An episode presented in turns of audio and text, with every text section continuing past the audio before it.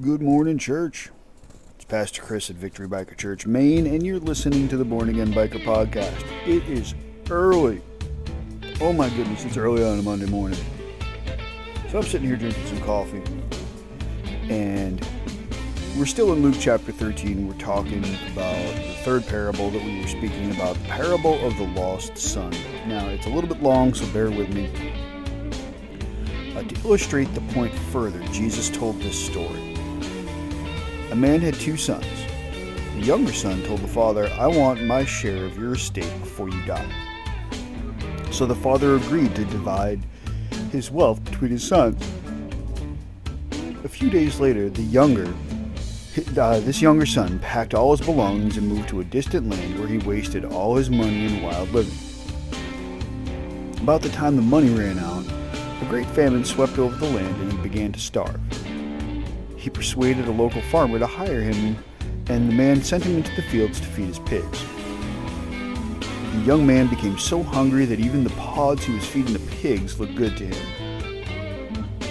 But no one gave him anything. When he finally came to his senses, he said to himself, At home, even the hired servants have food enough to spare. Here I am dying of hunger. I will go home to my father and say, Father, I have sinned against both heaven and you, and I'm no longer worthy to be called your son. Please take me on as a hired servant. So he returned home to his father. And while he while he was still a long way off, his father saw his him. sorry, let me start that again. So he returned home to his father, and while he was still a long way off, his father still saw him coming. Filled with love and compassion, he ran to his son, embraced him, and kissed him. His son said to his father, Father, I have sinned against both heaven and you, and I am no longer worthy to be called your son. But his father said to his servants, Quick, bring the finest robe in the house and put it on him. Get a ring for his fingers, sandals for his feet, and kill the calf we've been fattening. We must celebrate and feast for my, the son of mine was dead and now returned to life. He was lost, but now he's found. So the party began. Meanwhile, the older son was in the fields working. Excuse me. When he, when he had returned home, he heard music and dancing in the house, and he asked one of the servants what was going on. Your brother is back, he, he was told, and your father had killed the fatted calf we are celebrating because of his safe return. The older brother was angry and wouldn't go in. His father came out and begged him, but he replied, All of these years I've slaved for you and never once refused to do a single thing you told me to do, and in all that time you never gave me even one young goat for a feast with my friends. Yet when this son of yours comes back, after squandering your money on prostitutes, you celebrate by killing the fatted calf. Yeah, excuse me, I told you it was early. His father said to him, Look, dear son, you have always stayed by me, and everything I have is yours. We have to celebrate this happy day, for your brother was dead and has come back to life. He was lost, but now he is found. All right, let me get some coffee. Hang on, so I can stop yawning at you guys. Okay. So, there's a lot to unpack in the story. I could probably preach a good hour and a half sermon on just the parable of the lost son, but I promise I won't. So, the first thing I want to talk about is the attitude of the first son, of the younger son, the, the, the lost son here we are. We got. Could you imagine? Hey, I want my stuff before you die. You know, I, I, I feel like all of this is mine. It belongs to me. It's going to be mine anyway when you die. Just give it to me now. You know, he tells his father, I want my share. I couldn't even imagine. Couldn't even imagine saying that to a parent. I want my share before you die. What an ungrateful little snot he is, right? And yet his father says, All right, I'm going to divide my estate. I'm going to give it to you. So one stays behind and continues to work with his dad. But then here, here's this young guy who takes takes what he's got from his dad, his his you know his new riches, and the next day he packs it up, loads up his car, and he's out the door.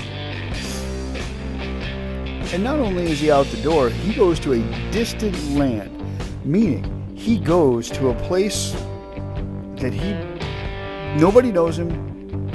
He probably isn't welcome. And he goes and he squanders everything.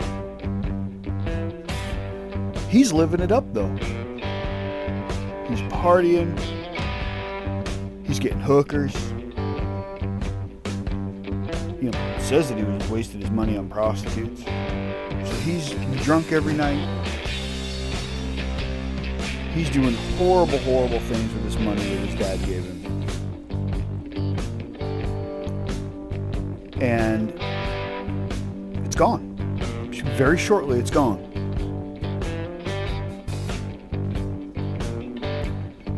What an ungrateful little kid. And you know what? It's amazing how God works. Because just as his money runs out, a famine hits. People begin to get hungry. And he's one of them because he's got no way to, to support himself now. He's got nobody, nothing to take care of himself. So he finds a local farmer that's willing to take pity on him. And he says, Hey, Give me any job to do and I'll do it because, you know, I'm hungry. And he goes out into the fields and he starts feeding the pigs. Now, remember, back then in the Jewish culture, pigs were the most filthy animals possible. They were unclean. So here is a Jew taking care of unclean animals. That says something. The young man became so hungry that even what he was feeding the pigs looked good to him. I have fed a pig once twice. There ain't no way I'm eating that stuff. I don't care how hungry I get. Uh uh-uh. uh But he was so hungry that those things started looking good to him.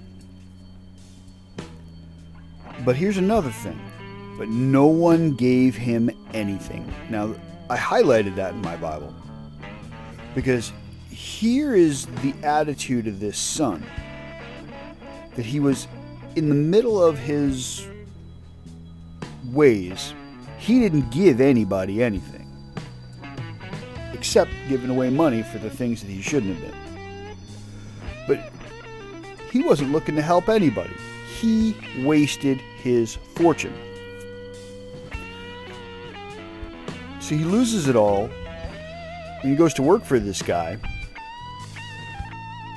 and he was still looking for a handout. Nobody gave him anything. He was still looking for people to give him stuff. His father gave him his fortune, and he wasted that. He's still looking for the farmer or somebody to give him something. Man. But then, but then, you know, he has this realization he comes to his senses. And, you know, I like to believe that, that God said to him, you know, hey, dude, look, you know, what are you doing? You know, we kind of all had that moment, I think, where God calls us out and says to them, you know, hey, I, th- I think I think you're on the wrong path. Come on over here. You know, I've been over here this whole time. Why don't you come on over here and join me? My yoke, my yoke is is is easy and my burden is light. Why don't you come on over here with me?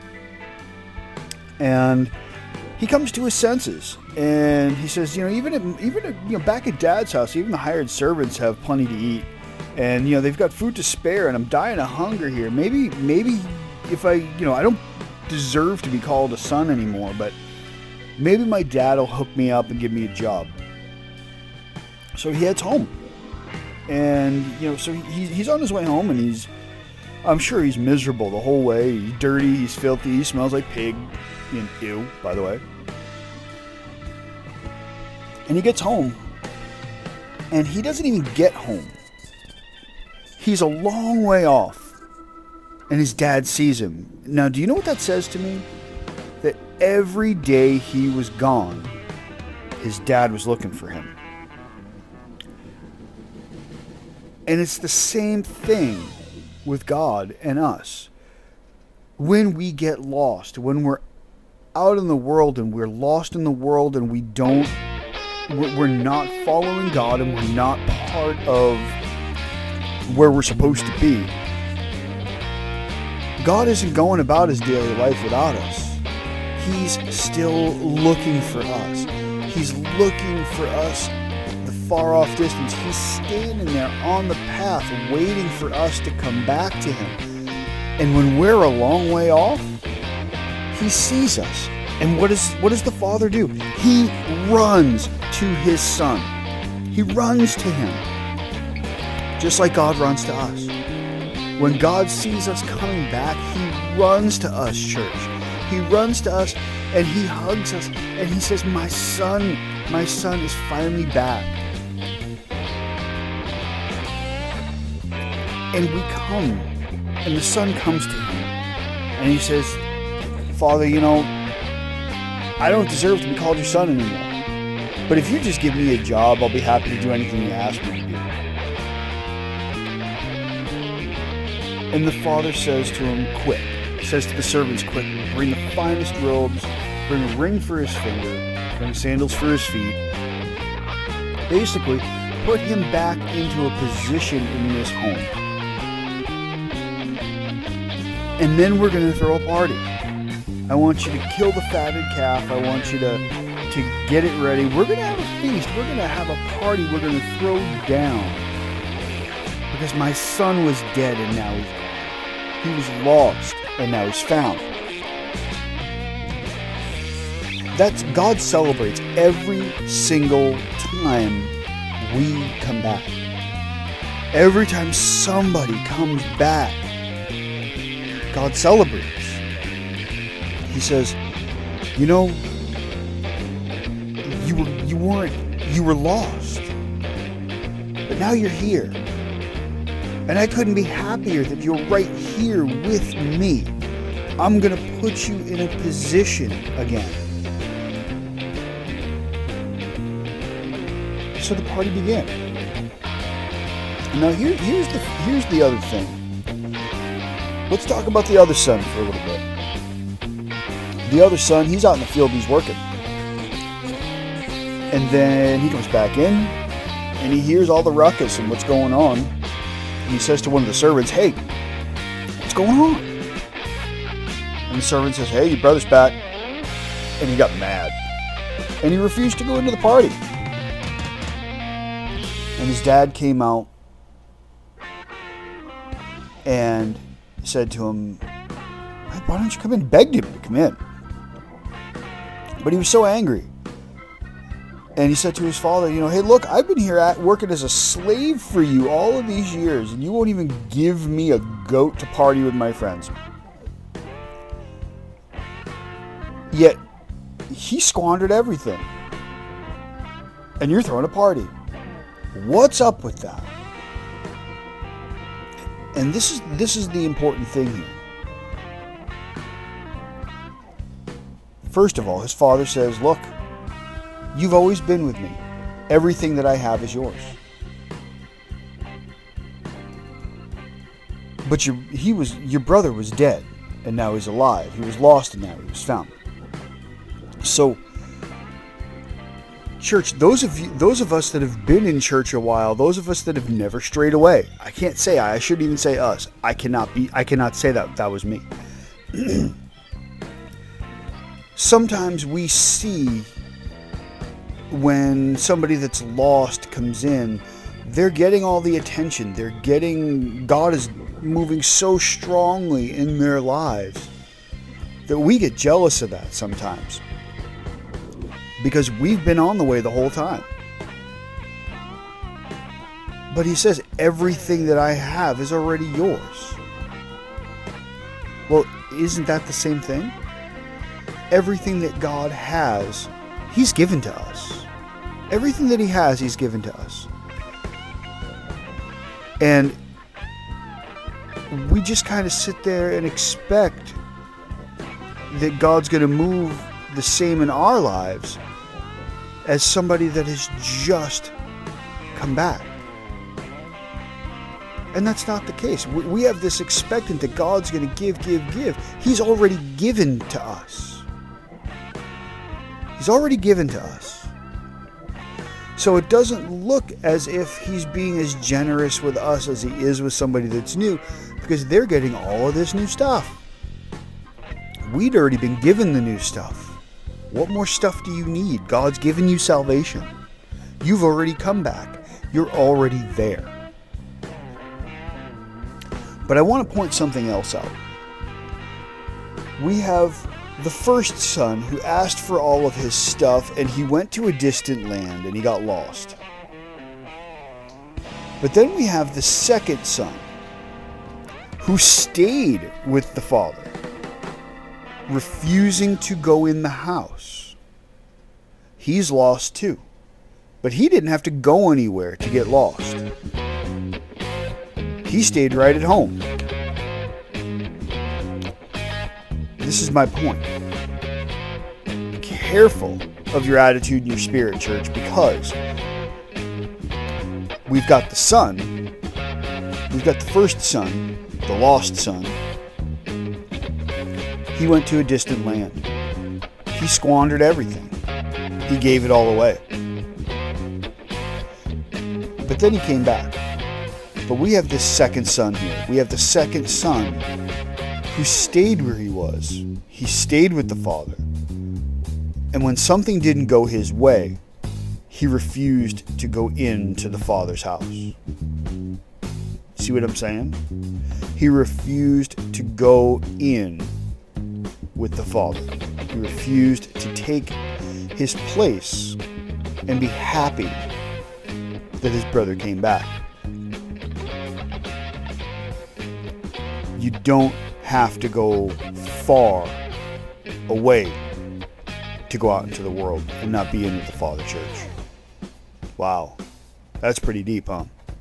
You don't have to, you, you, your attitude can keep you, the Father can be right in front of you, God can be right in front of you. And you can refuse because something didn't go your way. Check your attitude check your attitude. All right, church, I've rambled on enough this morning. I love you. I will see you tomorrow. Be blessed. Have a great day.